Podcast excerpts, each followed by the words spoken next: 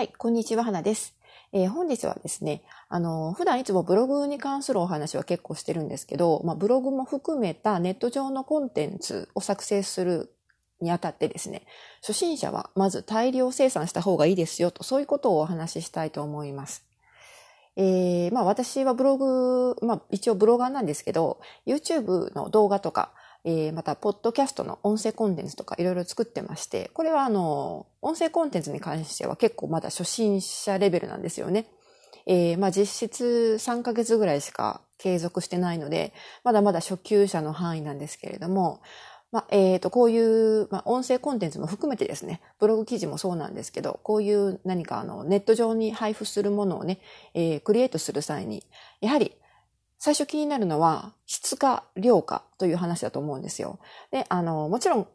良質なものを、えー、作っていく、継続して世の中に送り出すということはとても大切なんですけど、まあ、初心者のうちはですね、やっぱりね、あの、何が、何が良質というのもわからないと思うし、あの、大量生産というかね、数で攻めるのも大切なことではないかなと思うんですよね。それで私もこうやって一生懸命毎日あの、音声コンテンツ作ってるんですけど、で、まあそういうふうな具体的にですね、大量生産すること、特に初心者にとって大量にコンテンツを生産することにどんな意味があって、どんなメリットがあるのか、この辺をちょっとまとめてお話ししたいなと思います。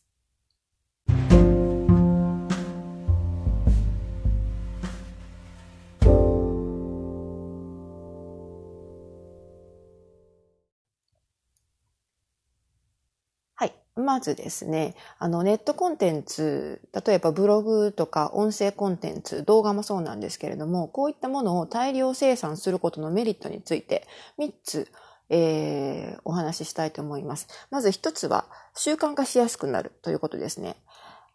まあ、あの、何でもそうなんですけど、ブログでも、ポッドキャストでも大量にコンテンツを作ろうと思うとですね、その作業を習慣化しておく必要があるんですよね。そうでないとなかなか継続しにくいというのがあります。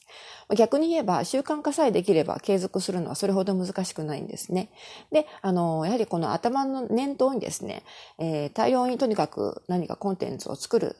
生産していくというふうな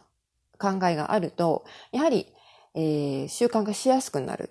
習慣化しないと逆にできなくなってくるので、その、まあ、なんていうんでしょうね、副、副効果として習慣化することによって継続しやすくなる、挫折しにくくなるというメリットがあります。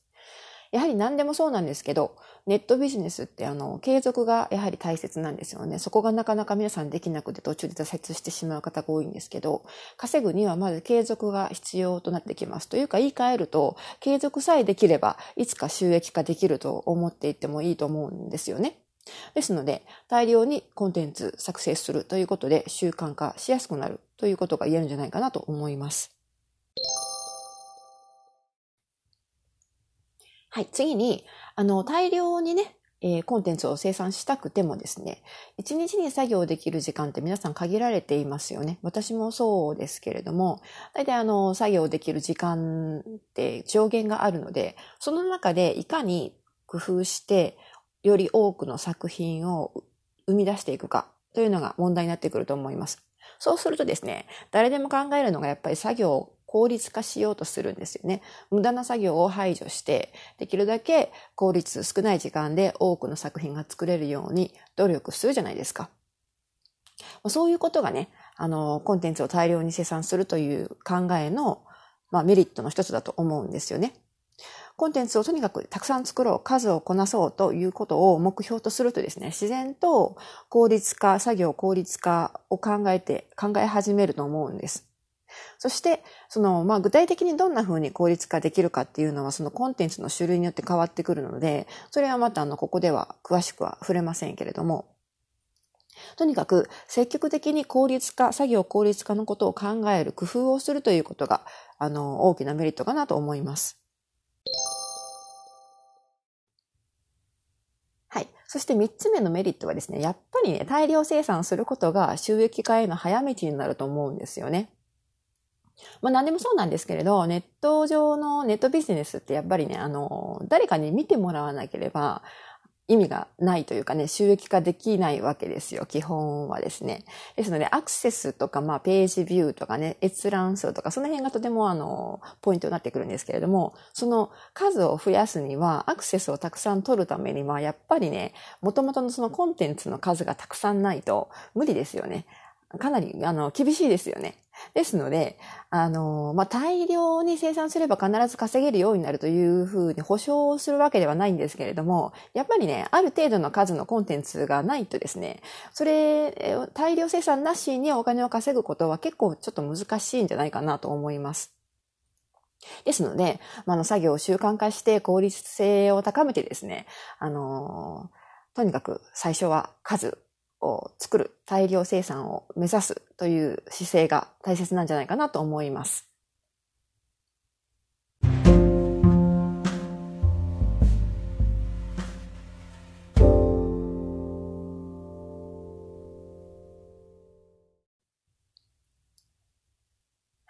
まあね、結構ね、ブログとかでもそうですし、まあ動画とかでもそうだと思うんですけど、あの、質にこだわる方というのもいるんですよね。あの、こういうブログとか、まあネットビジネスのノウハウとかを書いている方とか、そういう、まあ考え方、ノウハウをね、公表している、公開している方なんかでも、やはりね、質の良いものを目指しましょうって、確かにそうなんですけれども、それ間違ってないんですけれども、でも、最初のうちはね、あの、始めたばっかりの頃は、とにかく、たくさん作ってみないと、何が質が良くて何が質が悪いのか良くないのかっていうのがわからないと思うんですよね。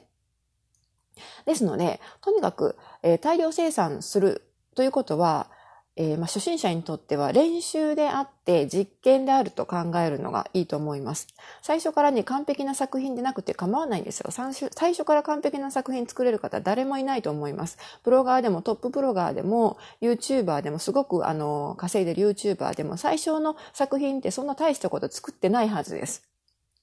ですので、あの、どんなに下手でもね、あの、低品質、低品質でも、とにかく数作ってみましょうということで、はい。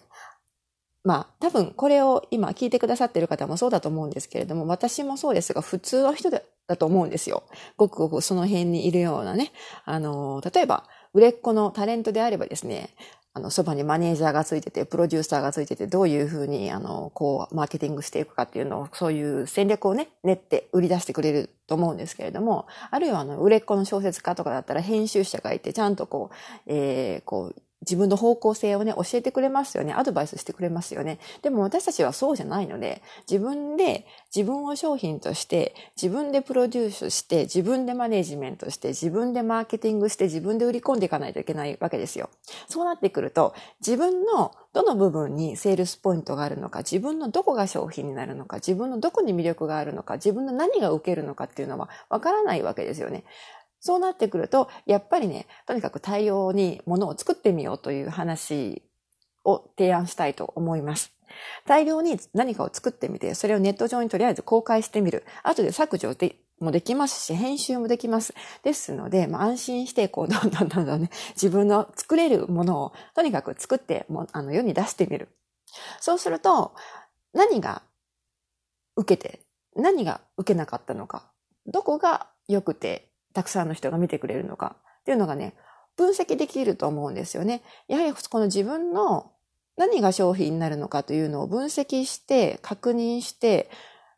それができればですね、その以降は、その自分が受けるポイントを狙って、より良いコンテンツを作れるわけじゃないですか。こう自分の方向性が定まっていくわけですよね。その自分がどこに向かっていくべきなのかを探るためにも、やはり最初の初歩の段階では実験と練習が必要で、そしてたくさんのものを作って、それをデータを集めてですね、分析、解析してみること。これが大切なことかなと思います。それがうまくできればです。それが早い段階でできればできるほど、この収益化の道というのも、あの、早くなってくると思うんですよ。短くなってくると思うんですよね。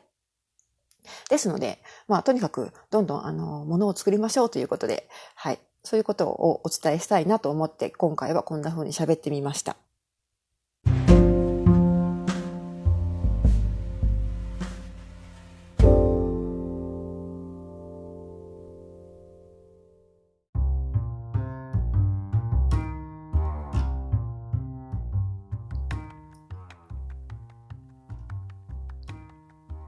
まあ、今回はこんな形でですね、えー、初心者がコンテンツを作るときにとにかく大量生産することがおすすめですよという話をしてみました。あの、まあ、先ほども言いましたけれども特にね初心者の場合は始めたばかりの頃は、えー、まず大量に物を数を打ってみようということではい、おすすめしたいと思います。私もそういう方向性で今音声コンテンツとか YouTube とかは取り組んでいますのでどんどんどんどんねできるだけ多くの作品を作っていきたいなと思います。結構ねネット上のコンテンツって何が受けるかっていうのは分からないものなんですよね。意外なものがよくあの読まれたりとかよく、えー、こう再生されたりとかいう点があってですね実際に本当にやってみないとわからないところがね、たくさんあってですね、これ誰にも多分読めないと思うんですよ。ですので、とにかくなんか作り出せるものはとにかく作ってみるみたいな